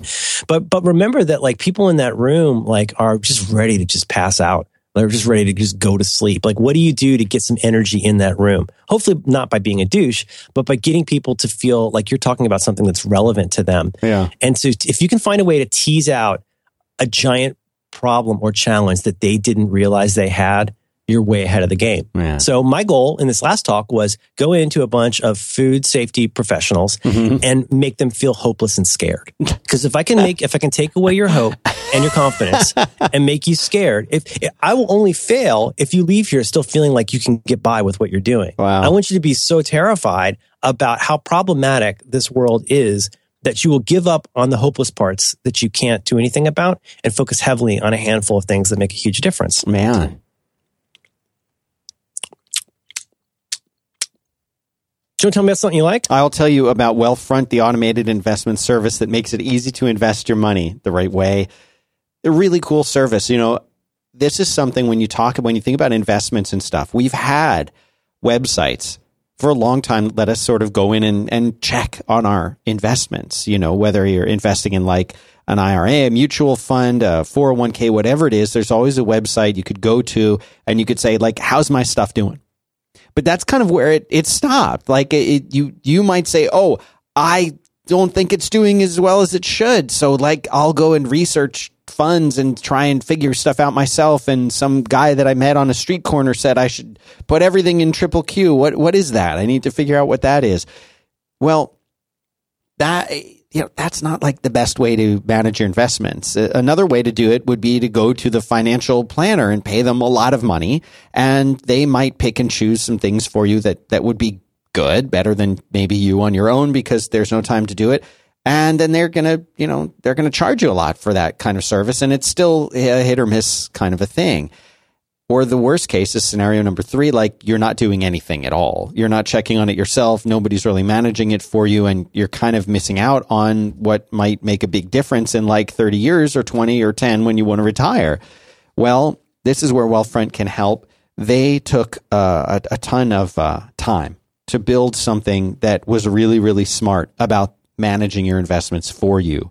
They put this together not just like a, a coder, you know, in his sweatpants putting this together. No, they they had uh, some really really smart folks doing this. People from from Wall Street, people from Silicon Valley who understand how to code it. Uh, an investment research team with seven PhDs from like Harvard and Princeton and Yale. They got all these folks together and built a system that's really smart about the way that it manages your investment. And now they're managing, they've grown like over 20 times in the last two years. They have more than $2 billion in client assets that they manage. And uh, they put something together for 5by5 listeners. You can get your first $10,000 managed for free, which is a big deal. If you go to wealthfront.com slash 5by5. Now, they only charge you 0.25% per year. That's less than one quarter of the cost of a traditional investment advisor anyway but uh, your first 10,000 is going to be free at wealthfront.com slash five by five. Support this show and support yourself and, and, and start, uh, start saving and making some more money. And there's a disclaimer I must read. Wealthfront Inc. is an SEC registered investment advisor. Brokerage services are offered through Wealthfront Brokerage Corporation, member FINRA and SIPC. This is not a solicitation to buy or sell securities. Investing in securities involves risks and there is a possibility of losing money. Past performance is no guarantee of future results. Please visit wealthfront.com to read the full disclosure. And we do appreciate their support of this show. Very cool service. Wealthfront.com slash five by five. Go Carter in his sweatpants. I know. I know. It's serious. There is Carter in his sweatpants. A large category of music that I would call Morrissey, but that's bigger than just Morrissey. It is okay. It is I'm the, listening. The Smiths, which is your. I found that I know Morrissey more from Morrissey than from oh, the Smiths. Right. I I know a handful of singles from Morrissey, but the Smiths are one of my all time favorite bands that I you just listen to compulsively for 15 years. uh, it's funny because I never really listened to the Smiths. It, oh it, man, I you know. missed out on Johnny Marr. That well, guy's guitar is crazy. Well, I my introduction to Morrissey was through a girlfriend, a college girlfriend who was really into the Smiths, and then Morrissey at the time, like Bona Drag, I think was the right. Right, he was already in his solo career. Yes, yeah. that was the. I have to look this up to make sure I've got the the, the time period right. Uh, but like, yes, there, there it's it's coming up now. Bona Drag or maybe Viva Hate. Viva Hate, yes, because okay, well, Bona Drag was ninety. Okay, so yes, this would be this would be the right time period, early college. That sort of, you know how like it's in in in college you kind of have a well this is the soundtrack of that particular time period or relationship mm-hmm. time period or something so like that was that one and I kind of got exposed to that genre of music, which kind of took me farther away from the Led Zeppelin, you know, kind of like Guns N' Roses stuff that I had police sort of heavy Iron Maiden stuff I had been listening to and Right. kind of exposed me to what what's this song? The Pixies. That's interesting. Uh, so that kind of opened that door for me and exposed me to a lot of great music that I'd never heard of before. But like uh, my entry point for Morrissey was Morrissey and not the Smiths. Is that weird? No, not at all. I mean, it's just funny for me. Like, it's easy for, for me to forget that I was listening to that music over 25, almost 30 years ago. Right. And so for me, when I say Morrissey, everybody knows I also mean the rest of the Smiths. Of course. Because, you know, it would be like saying, I don't know. I mean, I guess Paul McCartney's not a good example, but, you know, Sting in the be- police. Sting in the police. Oh yeah. I mean, my feelings about Sting have been all over the map over Yeah. the years, but you know, uh, the police to me are like a, just an unimpeachably great band. Yes. I don't love, love, love their last album, but pretty much everything before that is just classic. So great. Yeah, yeah. But yeah, no, I, I, I guess I, I get why you're saying what you're saying. It totally makes sense. Yeah. I mean, there's, I mean, that was always the joke, you know, the joke, the joke in the late seventies was, you mean Paul McCartney was in a band before Wings? Like, ha, ha, ha. But, you know, uh, and so, yeah, I totally get that because I forget how successful his solo career was. I didn't follow it. I would see it on 120 minutes or something, see his stuff, but I was way more into like a mostly American indie rock then. Yeah, I mean it, but it's. It, I realize that I also don't know just by hearing it, unless it's really early stuff, which is the Smiths and which is just Oh, you're Morrissey. kidding. No, Oh my gosh. There I know. I- I'm such a- admitting no, no, this no. to I'm you. not, I'm not, admitting I'm not you. chiding you at all. I'm just saying, like, you know, going and listening to something like the first, uh, the, the album called The Smiths or uh, Hatful of Hollow are, are two that are just, just wall to wall with classics. So interesting. Yeah. But like the police, like I could tell you exact, I could tell the album, I could probably tell you the year, and I could absolutely tell you that it's not Sting, it's the police. You know what I mean? Like, and that's just a built in. But on the so on the way on the drive back from this this uh, podcast conference, uh, which I would like to talk to you about, it, pretty much I just listened mostly to uh to Smith and Marcy. Oh, really? Yeah. Yeah. It's pretty, you know, pretty weird out there stuff. I mean, at the time it was very, I can't like to me now. You've ruined it for me though, because now it's just you doing oh God, it's the Morrissey the, whole way. I felt like I was hanging out with you with your you and your guitar and you're saying and and like oh, La, tr- it's it's I now I've lost when I like you know if I were to tell you like try and remember the face of someone that you met 10 years ago at a bar you know, and like I, I say their name and you can't picture their face, I can no longer picture Marcy. I only see Oh, you no. now Well, with the, with the Marcy hair. Morrissey's got the thing is Morrissey's got Morrissey. Uh, I mean, Johnny Marr was such a huge part of this. They, all four of the guys very important to the sound, but like you know, you know, part of it was also just that Morrissey's lyrics were were so strange and so so wonderfully uh, alternately romantic and gay, and it really, but romantic in the sense of like you know he's his biggest. Uh, influence is Oscar Wilde, and he loves that kind of cleverness and, and turn of phrase. Just like hand in glove, the sun shines out of our behinds. No, it's not like any other love. This one's different because it's us. There's certain kind of tropes. and then it ends with, but I know my luck too well. Yes, I know my luck too well. I'll probably never see you again. I'll probably never see you again. I'll probably never see you again.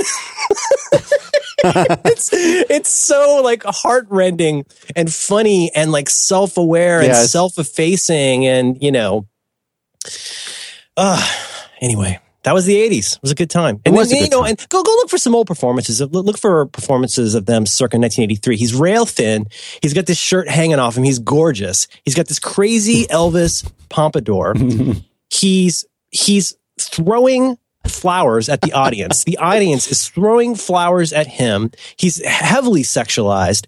And then at one point, I think this, I don't know if this is the exact true story, but one of the biggest fans of the Smiths uh, wore a very obvious hearing aid. I think it was a young girl who was was like nearly deaf, and she wore this old fashioned looking hearing aid, where like it was like a giant hearing aid in her ear on a wire to a little box. So Right. Morrissey started wearing a hearing aid on stage as a tribute to her, and Of course he did.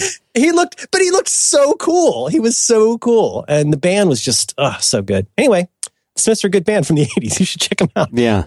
So my my pick on that, I would say, I mean, you know, you could always go out and buy like a greatest hits, but the first Smiths album is like such a statement of purpose. But you know, they got kind of the Beatles problem where the releases in the UK versus the US are so different and so weird. Like if you tried to understand the Beatles by listening to their American releases, it doesn't make nearly as much sense as if you listen to the, you know, the, the Capitol releases don't hold a candle to the originals. Mm.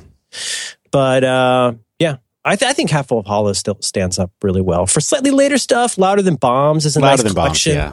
Louder Than Bombs has it's you know it's it's got a, it's got some of their older. It's got thing I think like um, please please please let me get what I want is on there, which is an old song, but it's mostly their newer stuff stuff in twelve inches. But yeah, Smiths. Tell me, uh, tell me more about this conference. Sounds like there were some interesting uh, folks there. Yeah, I mean, th- I I went last year, and this is a conference called the Podcast Movement because there's a podcast movement going on. That's a really unfortunate name. Yeah, and it Was this their number two year? Was it two or three. I'm not sure. I know I last just made year a poop joke, Dan, because it was called podcast Oh, movement. I just picked up on it. I have to go make a podcast movement. Okay, Sorry. no, it's good. It's all good. Second year, I can't remember. Third, anyway. Last year I went. It was in Dallas. I didn't speak. I just you know hung out, enjoyed the conference, talked to some folks. This year they said we'd love to to have you. I think last year they tried to get me on a panel. It didn't work out. This year they got me on uh, on a on a small talk that I wanted to to do. So that was nice. You know, it was in a, it was in the Omni in Fort Worth, which is a great hotel. And uh, you know they've got their sort of meeting rooms, and you, you go to the meeting rooms, and you watch people. Marc Maron was there and spoke. uh, You know, did a did a thing which was great. They had uh, a Ms. Koenig who does serial, and they had some big names. And also they let they let me give a talk, and so that was kind of kind of uh, neat. You know, it's all these people together, but the audience is not. What I realized is that we, and when I say we, I mean you and me and the people that we think of as our podcasting friends, and also the the surprisingly large group of our collective listeners. We live in a very very different world of podcasting than the those other people. Mm-hmm. And those other people, That's been very strange to realize in the last six months. it is It's it's it's so- the, the ground the ground has completely moved underneath us. it thank you for saying it so well yes It is not podcasting. And the shift is so big that we are now this, this collective group of us that have been podcasting and listening to podcasts longer than anyone. We are now the, the, the very small minority of people who are making and listening to podcasts. We, we, eh, the geek people, the tech people, and it's, if you look at blogging and you look at how blogging started, it started with people who knew how to design websites and knew how to write HTML and knew how to FTP files and were very geeky, nerdy folks. It evolved to not be that anymore. Most of the people who were blogging at its peak were not the geeky people per se. They might have seemed like that to us, but like they weren't. They were the masses, right? And they had tools like Blogger and Tumblr and WordPress and Movable Type and other things that were m- much, much easier to use where they could just go and type something. And just like Twitter to me seems like a bunch of geeky people talking about comic books, but that's not what Twitter is to most people. Mm-hmm.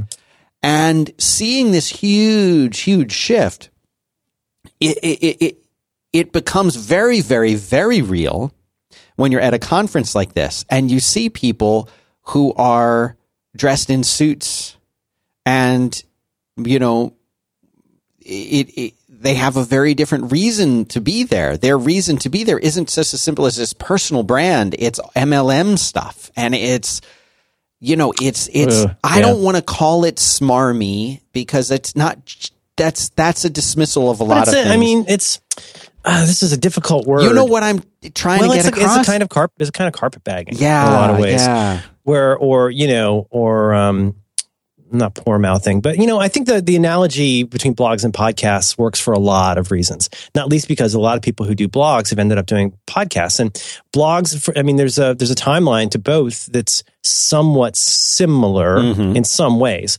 There's a sense of first of all, like what in the hell is a blog and why would I care? right. And then when you find out about a blog, you go, okay, so what? That's like like Encyclopedia Brown version of journalism. it's like, well, no, it's not. It's actually pretty different if you're following blogs a lot and different people, you realize that part of it is the within a certain number of constraints, generally agreed upon constraints about how we package and product these things, or you know, not, not that's the wrong word for it, but the you know the, the limitations of uh, the CMSs, for example. I mean, uh, you know, people used to spend a lot of time going like, "What is a blog?" Like, yeah. is is you know, if Robot Wisdom is a blog, then is Kottke a blog? Is is you know, and so on and so forth. But the the in the timeline, it did go from like, what is this to let's find a way to utilize this fairly quickly once it caught on to where you could have something like Gawker or have something like Huffington Post. And now the thing is, how is Huffington Post that different from CNN right. at this point? Or the CNN of years ago, or, you know, any of those things. They're large media companies. Not, not that that's bad, but it's in this, but blogging it used to in particular mean, except in rare instances, of things like, say, Metafilter, most blogs were one voice and one voice on a handful of topics. And they were personal in nature. The idea of a business blog used to seem like a pretty weird idea. And most of them were terrible. They were just, you know, PR. So, but, but then in the fullness of time, I think you now go look at the newspapers. I think most of the stuff happening is like it's cheaper to just put stuff on the web than put it in a magazine. I mean, Macworld continues. Macworld is a big blog at this point. Right. I think. I mean, it's a big blog with video ads. Yeah. Like it's not Macworld changed, used to right? be an well, it's changed, yeah, a little bit. I'm not I mean to be disparaging, but you know, that's that's tough to look at in a lot of ways because I loved the magazine Macworld. Me too. For 30 years. Uh, but it and what made it great was it was a magazine. Like the first time I had an article in Macworld, I felt like I'd really arrived. Oh yeah. I mean, Jason Snell was like, "Do you want to write something about email for Macworld?" And I was like, "Are you kidding me?" Like, right. Duh. I, I what a what an honor. So, and then with podcasts, I don't know. It's strange. If you weren't there for all of the ups and downs, and I, you know, I, I, feel like this needles you a little bit when people are like, "Oh, there's a thing in the New York Times," and the Midroll put out a press release. Everybody thinks podcasts just got invented this year, and that can be a little bit frustrating. Um, partly because it's, you know, it's not fr- to me it's not frustrating in terms of like well you look nice today was the beginning of a certain kind of podcast. I think you could kind of say that. There Absolutely are a lot of shows that wouldn't that. exist if you look nice today hadn't of course gone. of course. But, but, it's not even that. It's more like well you weren't you missed a lot of the best times in this you in know that's ways. that's a part of it too isn't it? It's like that early time. But to a lot of people like right now is the early time or see like for them It- and which it is, it is in, in the grand scale. But here's the only thing I want to say. I'm- I want to try and say this in a nuanced way, which is going to be kind of hard. But like, if you look at what what people think of, what normal people who are learning about podcasts in the last year or two think of as podcasts, it's kind of two general kinds of things. Um, well, maybe three, but like you've got a, a lot of the shows that are really popular are basically public radio shows that happen to be a podcast exactly there are other shows, let's just say generally, that are basically a morning zoo radio show, Mhm. but as a podcast. Mhm. So it's two kinds of radio shows that just happen to be delivered through MP3s and RSS. right Not, nothing wrong with that. But in the same way that blogs meant something different than a magazine, I think of a podcast as being kind of a different thing from a radio show. So in the last year, you've seen this surf feed of articles about how do you have to, you have to improve the quality and you have to do this and you have to do that and you have to have an outline and you have to do your ad reads this way. And like when I read those, I go, that sounds like great advice for somebody who's doing an air check to try and get a radio show yeah but that's not what this is. Like, it's people who've been doing this for two years, vending all this advice about how to do podcasts is, is funny on some levels because it's like, well, no, I know what podcasts are because I helped invent them. that's right no and you did and and, and me, and me and Dave Winer and Al Gore. No, but really, if you think about it, you know, like I was, so I was going up this escalator from the lobby to the second floor where the, where the event was going on. And it occurred to me that just like people have, you know, most of the people at this event didn't, didn't know who I was, hadn't heard of five by five, didn't, didn't know who Merlin Mann was. You know what I mean? Like, like the people that I think of, like, You're like, what, why would they?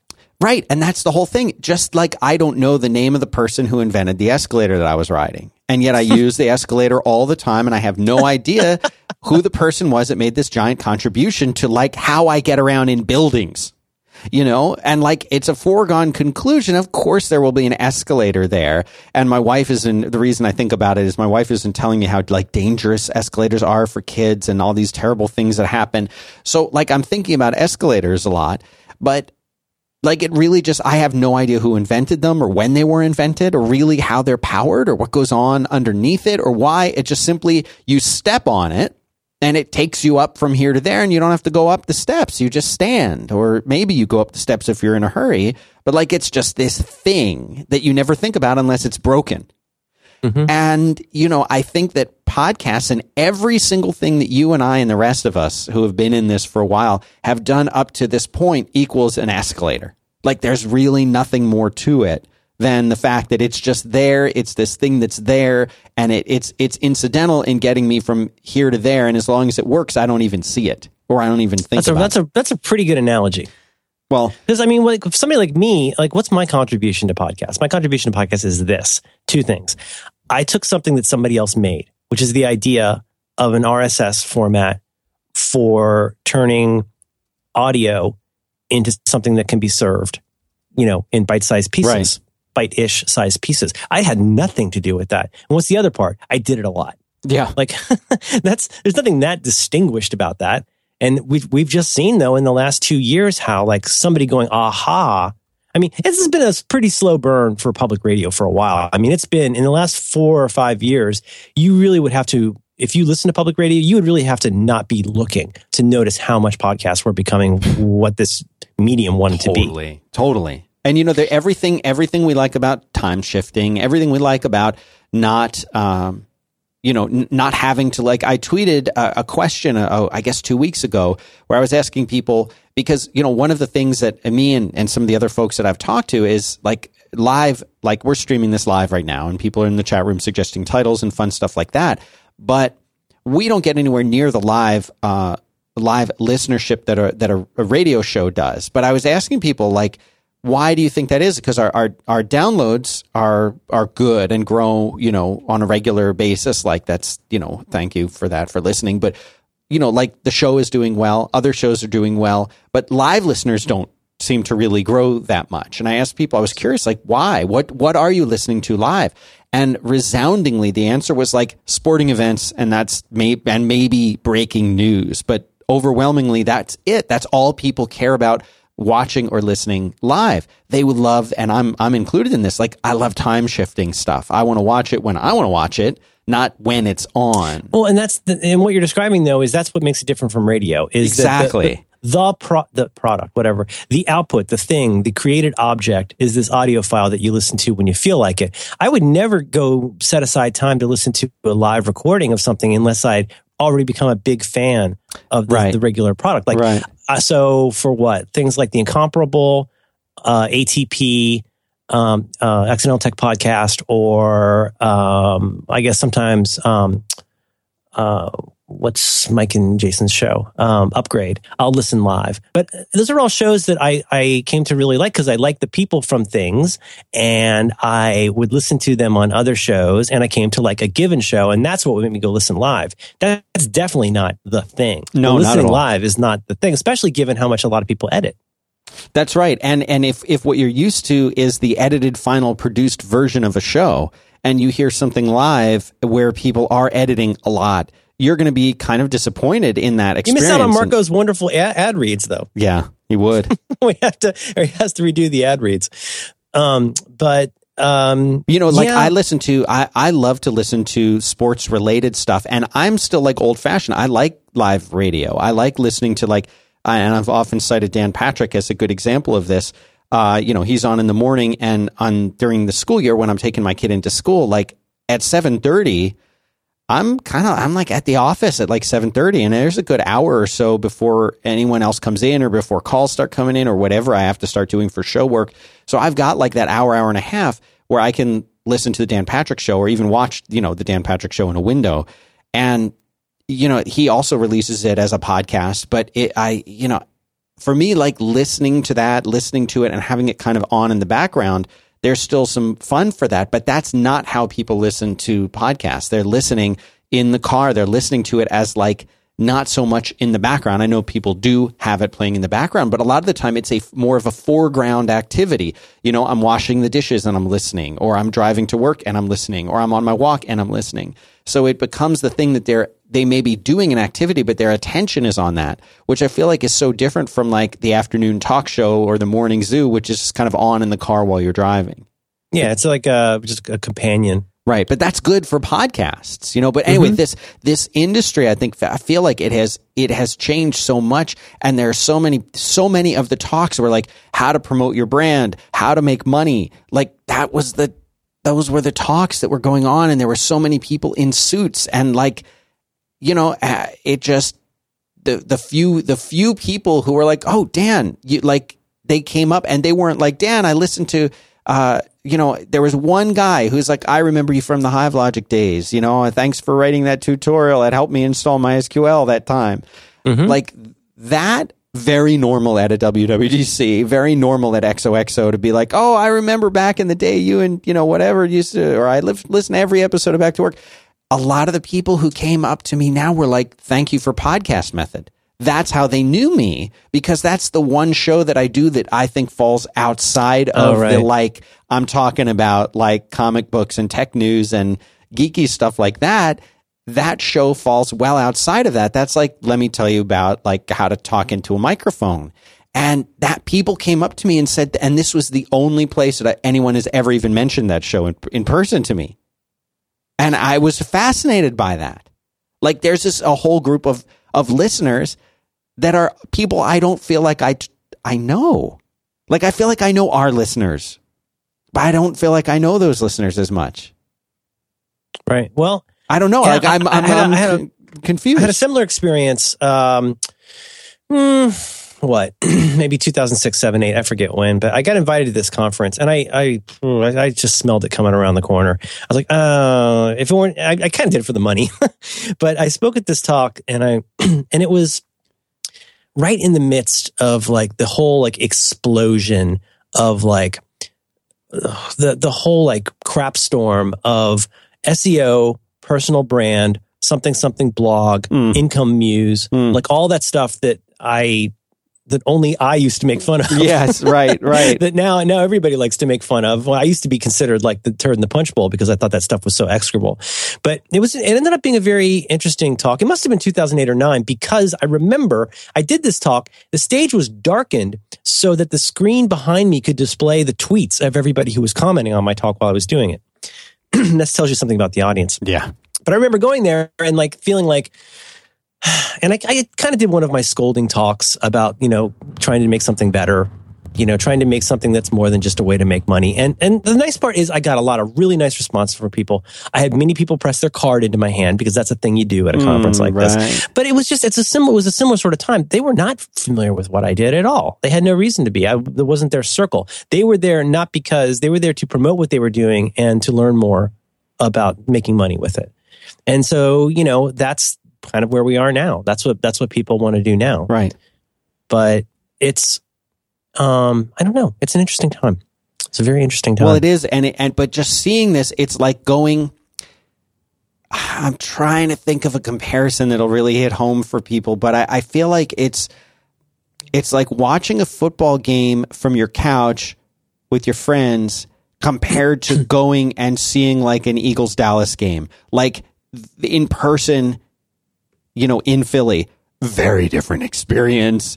And you realize that there is a whole lot of people that might like this game uh, that have a whole different kind of mindset about the world than you. And it, it it really is can almost be a little bit jarring. And you kind of say wow i don't i don't know if i really like that so much. And it seems like it seems kind of weird. And we're sort of insulated from it a lot here uh, on on in this corner, and I kind of like it here in this corner. You know, like I feel like our friends are here, and it's kind of a nice, fun place to be. Well, yeah, absolutely. But also, as I mean, the obvious thing, I guess, is that like as with blogging, we come at it from a completely different direction, which was there was never. I mean, this this sounds almost impossible now. Um, but there was never any thought that there would be money in this stuff. Right. And then there turned out to be some money in this stuff. And the part of the difference is it's, and this is not, this is not like important or anything, but you, if you start out doing something because it's something you really love a lot and then figure out there may be some money with it, that's pretty fundamentally different from hearing that there's money you can make from a thing and Right. deciding to do it. And I mean, I, I have to say, I don't have that much in, the, in, in terms of sour grapes. I think there's room for everybody. I think it's, you know, my biggest, my biggest concerns are incredibly boring, which are concerns about like, in some ways, I really am not sure what is going to happen with the advertising model in all kinds of things right now. And I think that's going to be a very interesting evolution in the next couple of years. And you, you see this being played out right now with uh, things like, you know, online uh, ads and like what I, iOS 9 might Yeah. mean for Yeah. with ad blocking and stuff Yeah. like that. Or, and then, then that has, has very quickly become a conversation about, well, listen, I'm not against ads. I'm against these, you know, whatever 200 HTTP calls that are giving me a 20 meg web page and running all these trackers. Right. Have you ever installed that Ghostery? Have you tried that? I have tried that. It's um, it's pretty crazy. It's pretty nuts what some sites are running. You have very few things on your site, I should say, but um, and not, not I mean, I, I've got stuff on my sites. There's there's trackers and stuff, but like, I don't know. I just think that this is in the we we tend to focus on saying like, oh, this is a young medium, uh, podcasting, because it is. It is still in the grand scheme of things a very new thing. The internet is a new thing. Yeah. Guys, computers are a new thing. Like, you know, there, there's worlds we're living through that we couldn't have imagined five, 10, or 20 years ago. But I, you know, I think it'll be interesting to see what, what people want and desire and will pay for in some way or another with podcasts. Cause I don't know what the answer is. You know, there's so much changing at one time. It's going to be difficult for us to even grok how much change is happening until two years from now is my, is my feeling. It may I'm going to take keep doing it though. Can't Yeah. stop me. No. You try. no. Let me talk about the last thing, and then I've got another short topic if we have time. Yep. All right. The last thing is a little thing called Squarespace, the easiest way to create a beautiful website, blog, or online store. It's funny, you know, we we we were talking about how things change, how blogging has changed. Even Squarespace has changed a lot in its time of being here. I mean, when I think Squarespace came out, I think it, we thought of it, or I thought of it a lot as as like a blogging tool. Like this is this is something I can use to go and make a, a blog, and I can start blogging. But It's an, it's, an, it's an alternative to the self-hosted CMSs. Right. But it's way different. I mean, you can still blog with it, but now it's so much more. It's more about creating amazing websites where blogs are a component of that. You know, if you're if you're a musician, you can upload your MP3s to it and create an album and like it gets that. You can have it, uh, you can host a podcast with it. You can sell stuff with it with their built in commerce stuff. Uh, and of course, you can you can blog with it. You can do so many different things. There are people who are. It's always funny because I have this little game that I play whenever I see a really cool website. I always say to myself, "Okay, is it Squarespace?" I know. You, you I know, know. you do play, do you play that game? Oh, I do it all the time, and I'm I'm frequently wrong both ways Because when you see something, you're like, they've had a huge impact on what other sites look like. That's right. Like other sites are now copying the Squarespace uh, look because the templates that you get with Squarespace are so varied and so customizable that it, you can look at two sites that look completely different and you're like, there's no way that one thing made both of these, but it does.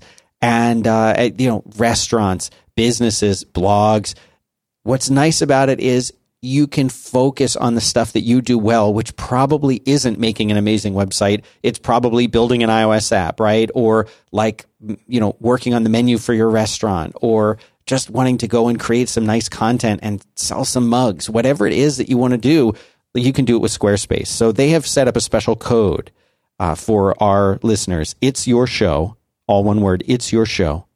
And if you go to squarespace.com slash back to work, you'll get uh, those two things 10% off your first purchase, and it will be showing uh, support for back to work. So again, it's your show is the code squarespace.com slash back to work. Thanks very much to them and go, uh, go check it out.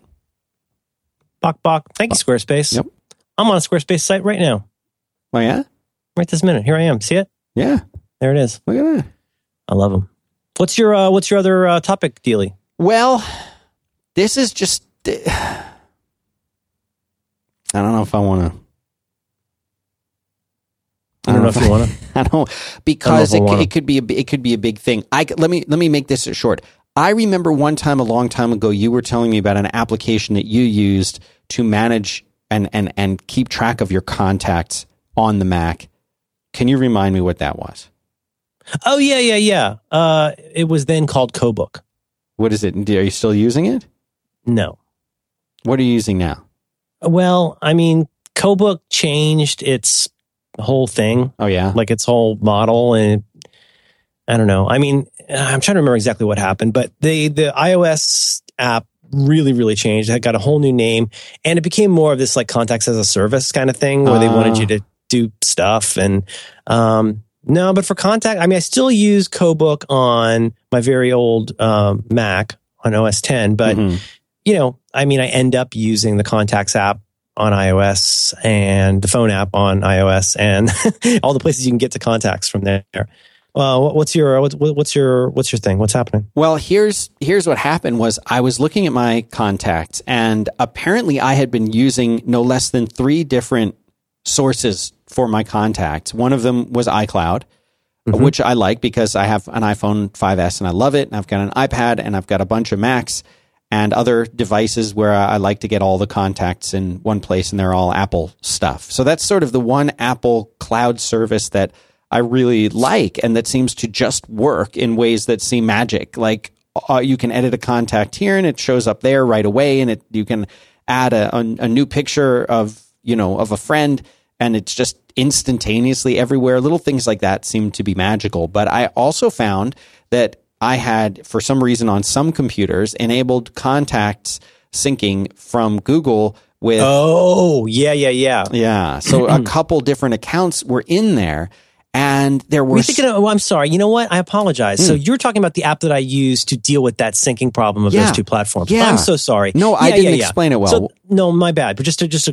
cover my butt here, the the app that I was talking about for managing contacts, uh, whatever those contacts are, the corpus of contacts, Yes. is called um, was called CoBook, and it's something else now. It's some dingling service now. Yeah. Um, uh, I think SyncMan was what I used for that. And SyncMan is an app that gives you options for, Oh, in this case, if you want, if you, and I personally, I'm, here's the spoiler. I would avoid doing this if you can possibly stand it. There are other ways that will not drive you crazy. But if you, if you have to have your Google contacts and your iCloud contacts in the same place, SyncMan can be very helpful at fixing some of the problems. well I think what it's called SyncMan. it, there is a there is a thing called SyncMan synchronized address book with Gmail is what it's called.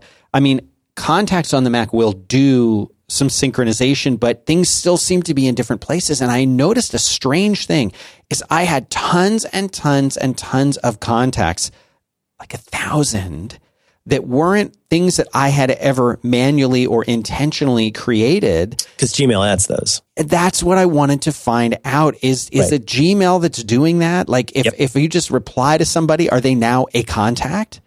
Well, uh, I think I don't know the exact way that it decides, but I can verify that. I, uh, one reason I stopped doing that was that people. Yeah, I don't know how it happened, but I, yeah, I guess it was people I responded to. Um, but there's there's a couple three things that are related that happen that make Gmail kind of a bad actor in that arrangement. Um, and that's one of them. One of them is there's stuff in there I never put in there. Like I get why it put it in the G like for Gmail as a web app, I get why they would do that. It wants to remember stuff. For some reason, it never remembers you. I don't know why. It remembers somebody I've emailed once a couple days ago, but I have to keep rem- reminding it who you are. It's very strange. Uh, so there's that problem. But the, the the one that I found to be an ongoing killer that would eventually cause a problem is that there's not a direct mapping between the names of fields. I mean, first of all, there's not a canonical name for certain fields Right. and it and so these apps will try to deal with that but you know okay is this work mobile main iphone other like what is that phone number and you will end up eventually i can almost promise you will you will end up getting various kinds of duplicates either duplicates as entries inside of a, a contact or as is often the case with google in my experience multiple contacts that are duplicate and then you start running into this weird problem where sometimes if you email a bunch of people an email. Kelly Sue ran into this just last week. You somehow somebody's name, somebody's email address accidentally somehow ends up on somebody else's contact. So like your email address could end up on somebody else's contact um, Right. detail. Right. And or so like now I that would starts I, showing up as you. or you or like I had a Apple. I kept seeing Apple Inc. and it would be like some spam from you know Twitter. And I'm like, how is that? Bec- well, because somehow it got confused and added the Twitter no reply to the Apple no reply to you know what I mean? Right. like- and then when you try and run something like Contact Cleaner or something else to, to remove duplicates, you run into all kinds of weird problems because it's doing some pretty smart guessing on your part. Yeah. Like if this if this email appears in three places and the other information is similar enough, it seems like the same contact. But you can do some like a great app like Contact Cleaner will end up producing these contact cards with like 40 names on it. Because they all happen to be weirdly associated with this email. Right. And in some way of the algorithm trying to remove duplicates, it's ended up becoming very confused about who's real. So, I mean, what my, you can continue, but I have advice on Well, this. uh, here's what I did, and and this might have been a brute force kind of a thing, but I I exported out the uh, all of the the the Gmail, the two different Gmail account ones, as, as you know, just so I could like have them. Uh, one thing I learned is when you do that, you have to sort of select the account and then do export as a card, and it'll say like the the name, and it'll say and one thousand three hundred thirty two others. You don't want to export it as an address book archive because the only thing you can do with that is just import it, and no, it'll it's you want replace VCF, right. VCF, right? So I so I, yeah, so I exported that, and then I turned those off, and just had the iCloud, and I just synced up the the iCloud one. Uh, you know, I, I had it. I had it look for duplicates within there. I pruned that, and and I actually found that that was the most sort of complete, uh, an important set of of contacts, and I just left the other ones turned off. well, And I don't know. I- I, don't feel like that's the right thing to do. And I'm wondering, should I like export that and import it into to Google and have it? I mean, how do I do this now? I, I mean, I, I, I used to look for ways to automate stuff like that on a large scale, to Yeah. kind of use a shovel instead of a teaspoon. But I think you have to ask, ask yourself questions uh, uh, about a variety of things. Like one of them is like, do you really need the stuff? Like, first of all, can you just say straight up that I know all my stuff in Gmail, those contacts should be canonical versus the iCloud? Is, is there an easy winner? And if there is an easy winner, I would really consider just sticking with those. Um, if there's not, then you're going to have to do all kinds of really frustrating and annoying stuff because it's not like iCloud syncing is perfect. You can still accidentally do stuff like clobber all of your contacts by deleting a bunch of stuff and it gets synced before you've had a chance to import the old stuff. And so I don't, I don't even want to begin to do a tutorial on this because there's so much rain dance to this. You want to do stuff like, first of all, do a full backup of everything. And I would put a timestamp on there so you know which is which by just looking at the name. And then, um, you know, I would go to the one that you've, and you know, how did you arrive at knowing this is the more canonical one, like the iCloud in this case? I like the iCloud better because it conforms better to the data, to, to like the format. Like mm-hmm. I don't get a lot of other in iCloud where I would get a lot of other as a phone number on Gmail. I mean, my, my bottom line advice is unless, if you can pull it off, you know, however many you've got, I would say pick one and then just cannily add stuff as needed. Because when you merge those two data sets, there's just so many things that can go wrong. Yeah. And don't drink while you're doing it. Just be really careful because it's it's so easy to clobber something and then have that propagate across all the syncing services and you're not sure why it happened. Right. And you know, you can always roll back to whatever you backed up, but I don't know. I think that's one of those things where that I end up being different than I was five or 10 years ago, where I'll satisfice with one that's close enough and then just make changes in the future. Cause I don't want this. I went through this with some clients, some friends who wanted to be able to sync all their cl- contacts. Like, I guess this is just, you know, smart computer guy stuff, but they were like, we want to be able to sync all of our contacts with each other. And I was like, hmm, that's actually surprisingly not that easy to do. Right. To confidently sync five people's contacts and know they're updated, know they're correct, know they're not duplicated, and know that one of them is not missing information over another one. Yeah. What we eventually realized is that one of these, what they really needed was to see one person's contacts. So it was as easy as saying, well, for this one thing, let's add, they trust each other. They add their iCloud information and then just sync the contacts. So, you know, eh, you have to kind of hack on what it is you really need to solve. Or in that case, maybe, maybe you do an export, export of that person's contacts and put it in a Google spreadsheet. So everybody has access to it and then you just update it every few weeks. But, you know, it really helps to ask yourself what the problem is that you're solving because although there are tools that can help you with this, there's so much native to context, first of all, being a mess on most platforms, but also to sync having the potential to be a mess. Yeah. So what are you going to do? Well, I mean, I don't know. I I'm wondering if because I I do not use the Gmail web interface that much. I'm usually using Mail app, and it's very good about not adding stuff unless you manually add it. It's also using the iCloud address book as its source. Um, so I don't know. Like I'm almost tempted to just try and, and because like like listening to you say that just now, I'm thinking, well, the one address book is could potentially be iCloud, and yeah. I'm not often without iCloud. Like I suppose I might be in a situation where my phone doesn't have any charge. I don't have a laptop or iPad with me, and all I have is like a public terminal with uh, with Gmail on it. But if that's the extreme situation that I'm in, well, like the people I might want to email would be in there anyway. So I would say, I mean, I would say just I would iCloud. I would consider just you if you're mostly just using Apple apps mm-hmm. with Google Mail mm-hmm. and Apple Contacts. Yeah. I would just start noticing if things aren't like if for example you get an email with somebody and it's just a pure email without a name, I would just start looking for that and noticing that and adding those people to your Apple contacts yeah. when it happens. Yeah that that would solve a lot of your problem because you want. But the the real problem is you you like the Gmail service. I well, I mean, I would love you to. like the app. Well, you like, but you like the Apple apps. I do like the Apple apps. I would love to go away from the Gmail service too, but that's a whole nother show. Yeah, well, I should have made that decision a long time ago. Yeah, I know. Um, yeah, I don't know. I just, you know, it gets to this deep issue. This is not an Apple issue. I'm not yelling at Apple, but there's just a whole lot of things these days where like I will tend to choose whatever option has the least risk associated right. with it because right. it's just the, the, payoff of having something that seems whizzy like work correctly yeah. Uh, is not nearly as present in my life as the downside of it going horribly wrong and not knowing how to fix it because you know there's all kinds of things where there's there's con- it's ramifications there's consequences because like if you keep trying to get this thing synced and you log in wrong a certain number of times, you might get locked out.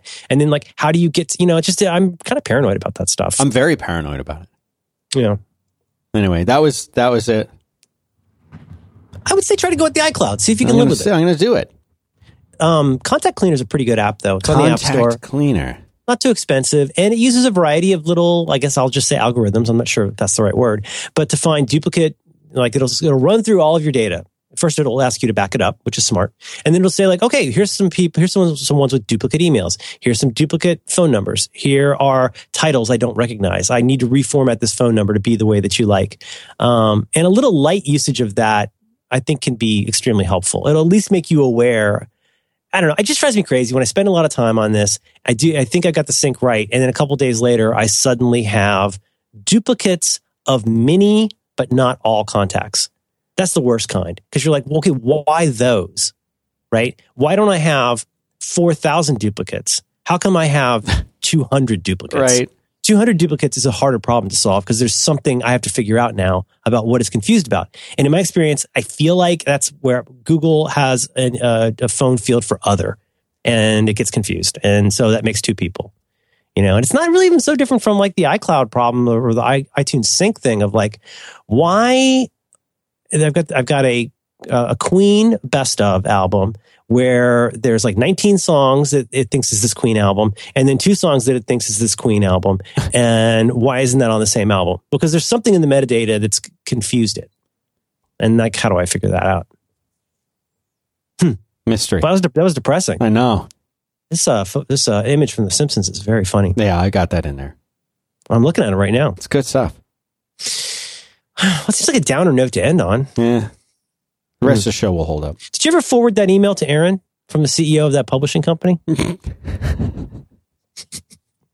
gotta make sure that fella gets on the air. No, we gotta get gotta Just get send it to here. everybody you know named Aaron. Yeah. I mean, start with start with our Aaron, but then send it. Just send it to everybody because that guy should probably be out in front of a lot of people. Thank you to everyone who keeps asking us to have their uh, author appear on the show.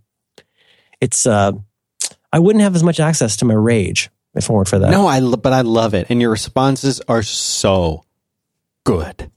I, have I had a good one lately. I don't remember. Yeah. Um. Well, there's all the ones where I say like, "What's your favorite What's your episode?" favorite but- episode? But, you know, I don't know. Hold on. Let me let me see if I can find one here. Hold on. I do try. I try to. I, I read all the email and I try to answer as much of it as do I great. can. You do really good. Better than I used to be, huh? Well, We there a were of nice email. you've been good way longer than I can remember now. There was a time when you, it was just the black hole, and now you're you're on the ball. Well, Everyone, we're lucky. We don't we don't get that much email. I mean, when I hear people on other podcasts, I can't tell if they're exaggerating. Like, we've got all this response from people. I'm like, we we don't get hundreds of emails. We get a handful. We get maybe five to ten emails about an episode. It's not hard to do, and we're fortunate because they're mostly very thoughtful. What'd you find? Uh, just another response. looking through your responses to things, and they're good. They're just all so good. How how can you be so good all the time? Just try not to care. Uh, All right, you want to button this up? Yeah, I'm just these are good. I'm going to review Okay. these again for a laugh later. Yes, let's button it up. Okay, I love you. I love you too, Merlin Mann.